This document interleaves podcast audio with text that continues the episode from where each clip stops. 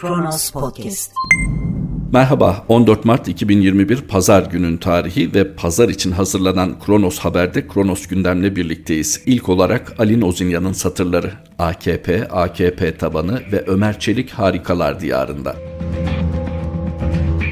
10 Mart'ta AKP sözcüsü Ömer Çelik, Türkiye'de Yahudi ve Hristiyanlara dönük olarak sistematik nefret üreten ya da onlara herhangi bir şekilde hedef gösteren, onlara karşı nefret suçu üreten bir politika, bir yaklaşım, bir siyasi organizasyon söz konusu değildir dedi. Sosyal medyaya AKP hesabından bu tweet düştüğünde internet tarayıcımda iki farklı sayfa açıktı. İlki İsveç merkezli ve Dem Enstitüsü'nün 2021 demokrasi raporunun özetiydi. Raporda Türkiye son 10 yılda en çok otoriterleşen ilk 10 ülke arasında yer alıyordu. 2010'dan 2020'ye doğru olan değişimde Türkiye en çok gerileyen 3. ülke olmuştu.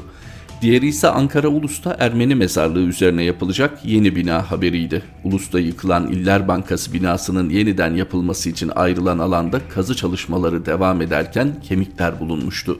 Mimarlar Odası Ankara Şubesi kazı sırasında bulunan insan kemiklerinin bilimsel kaynaklara göre Ermeni ve Katolik mezarlığında bulunan cenazelere ait olduğunu açıkladı. Ömer Çelik Yahudi ve Ermeninin ve daha birçok etnik ve dini aidiyetin küfür olduğu ülkemizde Yahudi ve Hristiyanlara dönük olarak sistematik nefret üreten ve onları hedef gösteren bir siyasi organizasyon yoktur diyor.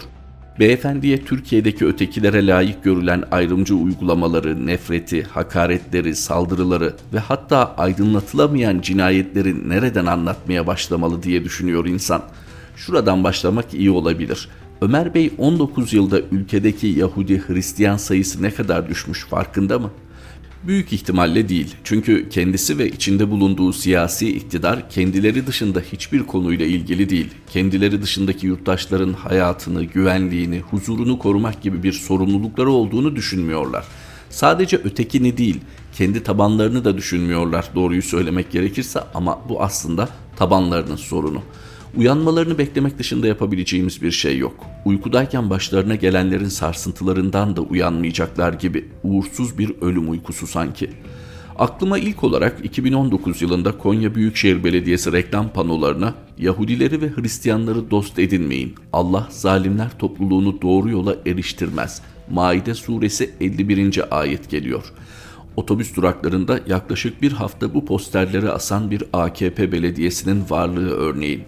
AKP öncesi Türkiye bir demokrasi örneği ya da azınlıkların, Kürtlerin, Alevilerin, diğer diğerlerinin özgürce, eşitçe yaşadığı bir ülke değildi kuşkusuz. Fakat Hrant Dink AKP iktidarı sırasında öldürüldü. Dink davası AKP iktidardayken sulandırıldı, sirke çevrildi. Memleketimizde 24 Nisan 2011'de Batman Jandarma Karakolu'nda görev yaparken arkadaşı Er Kıvanç Ağaoğlu tarafından yanlışlıkla öldürüldü Er Sevak Balıkçı zorunlu askerliğini yaparken. 24 Nisan dünyada Ermeni soykırımı kurbanlarının anıldığı gün. Ne tesadüf. Askeri forması annesine gösterilmedi çünkü üzerinde çok kurşun izi vardı. Mahkeme husumet bulunmadığını gerekçe göstererek hükmünü kasten öldürme değil olası kasıtla öldürme üzerinden verdi. Dink davası gibi bir rezalet dava daha. O cinayetten sonra kaç Ermeni oğlunu doğar doğmaz sünnet ettirdi askerde zorlanmasın diye Ömer Bey'in haberi var mı?'' 2013 yılında İstanbul Samatya'da Ermeni yaşlı kadınlar evlerinde saldırıya uğradılar. İlki belirli bir süre hastanede kaldıktan sonra gözünü kaybetmiş olarak evine götürülürken diğeri onun kadar şanslı olamadı ve evinde yedi yerinden bıçaklandı, boğazı kesildi ve vücuduna keskin bir aletle haç çizildi. Yaşlı kadın hayatını saldırıya uğradığı evinde kaybetti. O günlerde Samatya'da evleri işaretlenen Ermeni yurttaşlar çok endişeliydi kapısı işaretlenen Ermeniler durumu hemen polise bildirmesine rağmen olay yerine polisin gelmediğini ve olayın tutanak altına alınmadığını söylediler. Kaç Ermeninin uykuları kaçtı, haberi var mı Çelik Bey'in? Önce hırsızlık dendi, sonra akıl sağlığı yerinde olmayan bir Ermeni bulundu. O yapmış tüm bunları. Sadece İnsan Hakları Derneği işin peşine düştü. Sonuç alınamadı. Tam bir yersen ye, yemezsen gargara yap durumu. Ekim 2011'de bindiği takside şoförün aksanından dolayı kafir ne işiniz var bu ülkede denilerek sırf Ermeni olduğu için güpe gündüz sokak ortasında dövülen kadın taksinin plakasını verdiği halde Bu olayın faili hala bulunmadı. Kaç Ermeni taksiye binmekten bile korkar oldu fark etti mi Ömer Bey? 2011'in yaz aylarında Marmaris'te gümüşçülük yapan bir Ermeni kadın diğer esnaf tarafından pis Ermeniler defolun gidin denilerek uzun süre hakarete uğradı. Polis işlem yapmadı. Kadın Türkiye'yi terk edip Belçika'ya yerleşmek zorunda kaldı. Sözü geçen Ermeni cinayetleri, gasp, hırsızlık, hakaret, ayrımcılık, yabancı olunan durumlar ne yazık ki ilk değil. Ermenilerin yoğun yaşadığı semtlerde tehdit ve korku içeren duvar yazıları da bir ilk değil. 26 Şubat 2012'de İçişleri Bakanı'nın konuşma yaptığı ve Ermenilere hepiniz piçsiniz pankartlarının açıldığı hocalı mitingi öncesi her Ermeni sabah işe metrolarda, yollarda Ermeni yalanına kanma ibarelerinin yanından geçerek gitti. Adalet Bakanlığı verilerine göre 2006-2011 arasında 600'den fazla gayrimüslim mezarlığı, ibadethanesi veya mülküne zarar verilmiş. 2011-2021 arası verilerine ulaşamadım. Bunların hepsi AKP iktidarı günlerinde oldu. Ermeni kiliseleri altın aramak için dinamitlenmeye, otel olarak satılmaya, içerisinde kebap partileri yapılmaya devam edildi. AKP'li Turizm Bakanı Mehmet Ersoy'un eşi Pervin Ersoy, Zula'da birkaç şişe yakut, yer gök kırmızı, söverim gelmişine geçmişine ayıpsa ayıp diyerek büyük bir hevesle tarihi Ani şehri harabelerinin ana katedralinde İstanbul İstanbul olalı şarkısını seslendirdi. Sosyal medyaya düşen görüntülerin ardından avukatları tarihi kilisenin akustiğinin test edildiği açıklamasını yapmıştı. Karabağ Savaşı sırasında Azerbaycan Türkiye bayraklarıyla Ermenilerin yoğun yaşadığı semtlerde ne sloganlar atıldı duydu mu Çelik Bey? Yahudiler ve diğerleri için de durum hiç farklı değil Türkiye'de. Yahudileri sabun yapmakla ilgili şakalar her yerde. Ünlüsünden ünsüzüne kadar herkesin ağzında örneklerle saysam sayfalar yetmez. Avla Remoz'un bunun için özel bir bölümü var. Göz atın bence.'' Bakmayın Holokostu biz kabul ettik laflarına. Dünya kabul etmiş Holokostu. Türkiye'nin tavrı bu Yahudilere yapılan gerçeği ne değiştirecek ne de hafifletecek. Holokostu faili kabul etmiş. En önemlisi bu. Geçen yıl Konya'da Öğretmenler Günü töreninde Vali Cüneyt Orhan Toprağ'ın bacak bacak üzerine atan bir öğretmeni azarlaması üzerine ilahiyatçı yazar Mustafa İslamoğlu'nun bu tip hassasiyetlerin Yahudilere özgü olduğunu söyleyerek sarf ettiği vazgeçin artık şu Yahudileşmekten sözleri hala aklımızda. Tepki gelince de yeni bir kılıf buldular. Fikren Yahudileşme. Bakmayın siz bulunan, yaratılan, biz Türkiye'de çok özgürüz diyen, ötekilerin temsilcisi ilan edilen öteki makbullere, onların özgürlüğü para, onların ahlakı para, onların yol göstericisi korku. Ötekinin adı küfür bu ülkede hala. AKP de bunu değiştiremedi. Aksine ötekilerin sayısını artırdı. Kendisi de bir öteki olduğu sistemle rövanşını herkese hayatı dar etmekle aldı. Harikalar diyarı sandığımız ülke dibini göremediğimiz bir bataklığa dönüyor. Uyanın. Alin Ozinya'nın satırlarını aktardıktan sonra Fikri Doğan'ın portresine geçiyoruz. Nur Efşan için bir portre denemesi. TT olmak senin neyine a çocuk? Merhum Akif safahatına bana sor sevgili Kari. Sana ben söyleyeyim ne hüviyette şu karşımda duran eşarım.'' Bir yığın söz ki samimiyeti ancak hüneri ne tasannu bilirim çünkü ne sanatkarım diye başlıyor.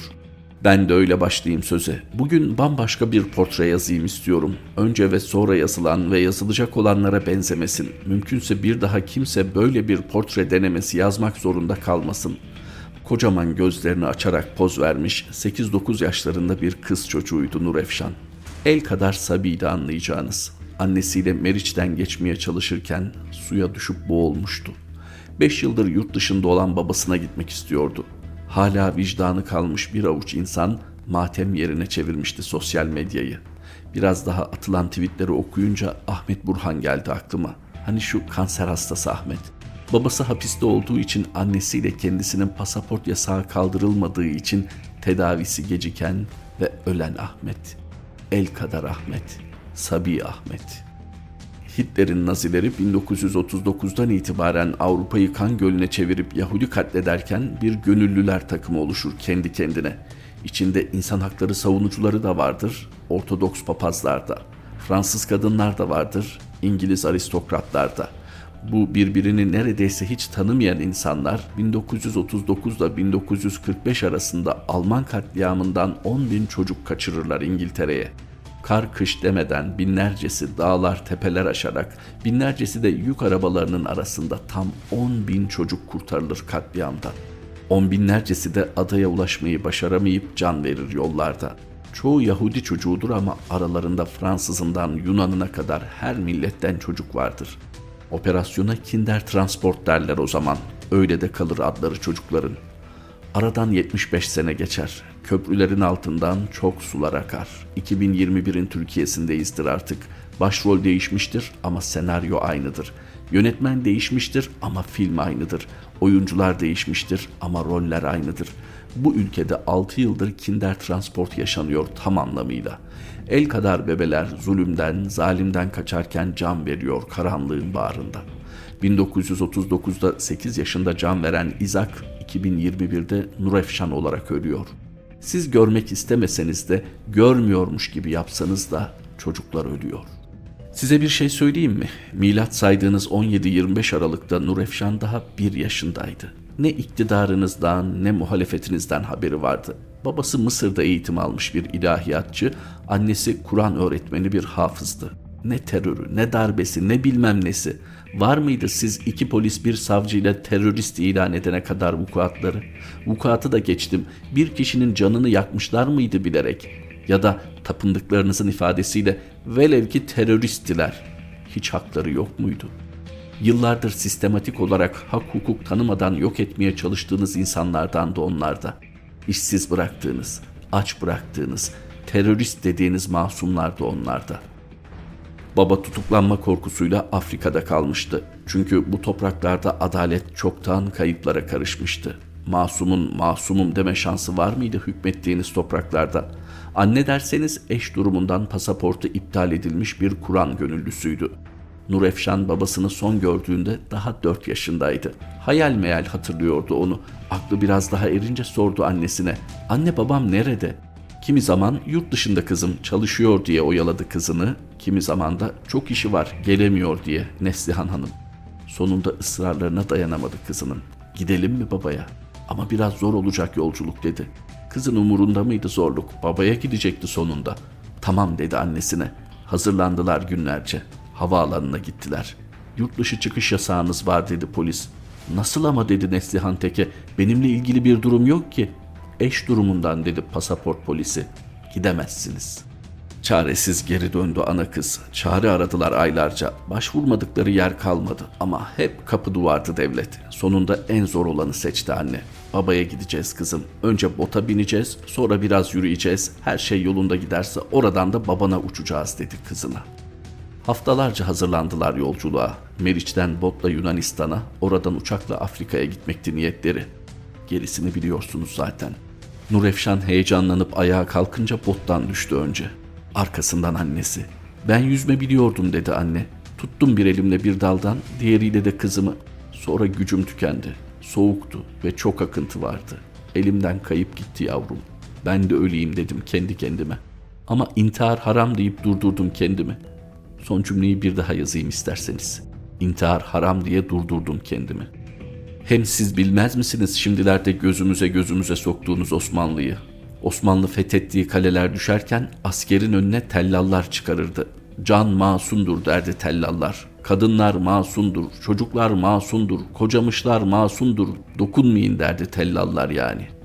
Kadınlara, çocuklara ve ihtiyarlara dokunmayın. Sahi siz kime çektiniz devrin muktedirleri? Kimedir bu kininiz? Kimden alırsınız bu akılları? Siz hangi Allah'a inanırsınız? Kimdir taptıklarınız? Muhammed'in ümmeti olduğunuza emin misiniz? Nasıl bakacaksınız öteki tarafta yüzüne? Ve de siz dünün mazlumları aranızda bir tek bile insaf, izan ve de vicdan sahibi kalmamış mıdır? Ne yapıyoruz biz diye sormaz mı kendi kendine? Hadi masumları geçtim, çocukları öldürüyorsunuz efendiler. Çocuklar masumdur. Dün de masumdu, bugün de masumdur, yarın da masum olacaktır. Yine Akif gibi yine hicran ile çılgınlığım üstümde bugün dedikten sonra ilginç bir şeye daha dikkat çekelim. Twitter'da Nurefşan'ı gördükten sonra Google'a girip biraz bilgi alayım dedim. Arama butonuna Nurefşan Teke yazdım. İsterseniz siz de yazın. Yazın da bakın memleketin haline. Yaşanan zulmü, dramı, el kadar çocuğun ölümünü bir kenara bıraksanız bile bu olay haberdir. Şu anda bu satırları okuduğunuz Kronos dışında zulmü duyurmaya çalışan 5-10 haber sitesinde vardı sadece. Memleketteki yüzlerce gazete, televizyon, haber portalı tek satır bile yer vermemişti Nurefşan'ın ölümüne. Sadece inditürk.com ve treuronews.com'da vardı Nurefşan'ın haberi. Oysa bilen bilir, böyle bir haber bırakın üçüncü sayfayı, gazetelerin manşetlerinde yer alırdı normalde. O zaman dünün mazlumlarına son sözü yine merhum Akif'e söyletip bırakalım. Biraz insafa gelin. Öyle ya artık ne demek? Zengin olduk diye lanet satın almak mı gerek? Fikri Doğan'ın satırlarından sonra Süleyman Özkaya'nın yazısı ya sözcü Meriç'i geçmek zorunda kalırsa Söylem analizini başka zamana bırakıp açıklama analizi yapalım. Kaynak Anadolu Ajansı. Şöyle diyor Hami Aksoy, Dışişleri Bakanlığı sözcüsü. Yunanistan'ın FETÖ üyeleri için güvenli liman haline geldiği gözlenmektedir. Mensupları bu ülkede serbestçe dolaşabilmekte. İltisaklı STK'ler yardım faaliyeti yürütebilmektedir. Bakar mısınız neden serbestçe dolaşıyor insanlar ve STK'ler nasıl yardım faaliyeti yürütebiliyor diye soruyor aslında sözcü. Yanıt tüm Avrupa'da ve şu ya da bu oranda demokrasinin, hukukun var olduğu tüm ülkelerde Gülenciler terör örgütü olarak görülmediği için olabilir mi acaba? Devam ediyor Sözcü Aksoy ve Gülen'in Yunan televizyonundaki mesajını terör propagandası olarak niteliyor. Hangi mesajı? Yunanistan kardeş ülke mi misal? Sonra bu basın ve ifade özgürlüğü de hiçbir surette açıklanamayacak vahim bir gelişmedir diyor peşinden. Atina'ya basın özgürlüğü dersi vermeye kalkıyor. Yunanistan'ın her muhalifi susturmaya çalışmaması ve sokak ortasında darp ettirmemesi anlaşılır gelmiyor olabilir sözcüye ve AKP iktidarına. Yunanistan günlerinden hatırladığım ortak ünlemler geliyor aklıma ama devam etmeyeyim.'' Aksoy'un açıklamasına devam edelim. Türkiye'de 251 kişinin ölümünden ve 2000'den fazla kişinin yaralanmasından sorumlu. Gana, Pakistan hariç var birkaç ülke daha. Hiç kimse sorumlu tutmuyor bu saydıklarınızdan sayın sözcü. Sonra da darbeci bir uluslararası terör örgütü diyor. Herkesten daha iyi biliyor sayın sözcü. Böyle bir uluslararası terör örgütü filan yok. Belki de o nedenle kimse de bir tehdit olarak görmüyordur. Ve sözcü el yükseltiyor. Yunanistan'ı FETÖ üyelerinin iadesi ve mal varlıklarının dondurulması taleplerimizi karşılamaya, FETÖ'nün propaganda, finansman ve eleman devşirme faaliyetlerine engel olmaya ve ülkesindeki terör örgütlerinin faaliyetlerine son vermeye davet ediyoruz. Davet etmekte sorun yok da mallara el koymak, idamla yargılanan ihvan üyesini, İranlı aktivisti hatta Uygur Türk'ünü ölüme göndermek AKP rejimi için doğal çünkü. Ama misal Atina bu davete icabet etmezse ki etmeyeceğini de hepimizden iyi biliyor. Ne yapacak Türk Dışişleri? Yunanistan'la bile müzakere etmeden istikşafiden istişariye çevirdiği bilmem kaçıncı görüşmeleri mi sonlandıracak? E o zaman Doğu Akdeniz'de yeni kriz çıkmaz mı? Önce Avrupa Birliği sonra Amerika Birleşik Devletleri Biden ne oluyor demez mi?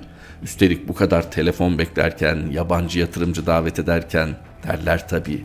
Hakkını yemeyelim. Türk Dışişleri bilir ne olacağını. Son dönemde ne kadar irtifa kaybederse etsin bir geleneği var. Bilir tabii. Peki öyleyse Sözcü bu açıklamayı dünyaya yapmıyor. Açıklamanın tek muhatabı iç kamuoyu ve seçmen. E onlar da bak yine dünyaya nizamat verdik filan derse bu koroya zaman zaman olduğu gibi ulusalcı birkaç eski diplomat da katılırsa Allah bereket versin.'' Uluslararası camia mı? Tablo çok net. AKP, Erdoğan ve müttefikleri, ulusalcılar, ülkücüler kimlerse artık Türkiye Cumhuriyeti'nin devlet gücünü kullanarak uluslararası toplumu Gülencilere karşı ikna edemediler. Dışişleri sana söylüyorum orada mısın? Bırak Yunanistan'a, Kırgızistan'a ayar vermeye çalışmayı da işine bak. Yoksun. İkna edemedin dünyayı. Kimse ciddiye almıyor seni.'' Son olarak kim yazmıştı hatırlamıyorum. Sözcü Hami Bey bir ülkeye büyükelçi olarak tayin bekliyor diye. Ondan olmalı bu cevvaliyet. Hayırlı olsun. Bu gayretlerin bir mükafatı olmalı tabii. Ama umarım Yunanistan olur ve tane tane anlatır muhataplarına Hami Bey. 15 Temmuz'da ne oldu? İnsanların çocuklarıyla beraber ölümü göze alarak Yunanistan'a geçmeye çalışma nedeni ne? Anlatır ve ikna eder muhataplarını. Edemezse ne mi olur? Meriç'i geçmek zorunda kalmasın da dünya hali kim bilir? Süleyman Özkaya imzalı satırlarla Kronos gündemin sonuna geldik. Kronos Haber'de tekrar buluşmak üzere. Hoşçakalın. Kronos Podcast